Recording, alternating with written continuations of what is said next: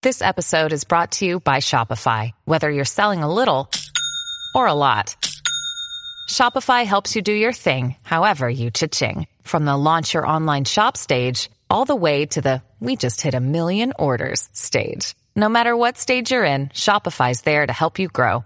Sign up for a $1 per month trial period at shopify.com slash special offer, all lowercase. That's shopify.com slash special offer.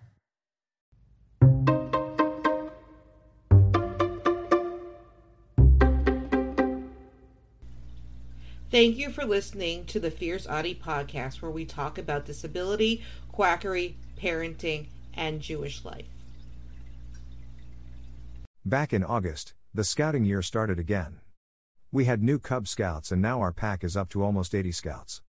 That is amazing, but we had to recruit new leaders. This is great. Two of my sons are in the bear level. This is all third grade boys and girls. There are six new bears, so we needed a new leader to help. I met a new leader we will call A. A seemed really nice at first. I had to miss the first meeting due to bat mitzvah lessons with my daughter. Not enough time for that and to charge my car enough to go. It happens sometimes, but not often. I showed up to the den meeting late. I met her. She asked about my diabetic son's insulin pump. I told her what it was. Then I mentioned both of my sons are autistic. She then proceeded to tell me that she saw the show The Magic Pill on Netflix and that the ketogenic diet would cure my sons. Needless to say, I was seeing red. I was good. I didn't scream at her. I did not want any personal issues in scouting. It has to be a positive environment. I then said that is not true because I am on the keto diet and I am still autistic. I also mentioned that being on a keto diet is very dangerous for my diabetic son. Ketones almost killed him four times due to negligence in foster care. For new readers, he is actually my husband's half brother, but we have kinship custody. I then told her that Kerri Rivera pushes the keto diet for children along with MMS or chlorine dioxide. I showed her the article. She was surprised. Naturally, I was livid. I was cursing in three different lang eggs. I had my older kids in the car and they knew not to repeat English, American Sign Language, and Hebrew. I called my husband and he said, She said what? He is the cub master.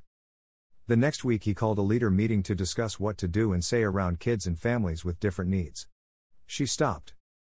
To make amends and to show I did not hate her per se. Just what she said, I invited her to hike with me.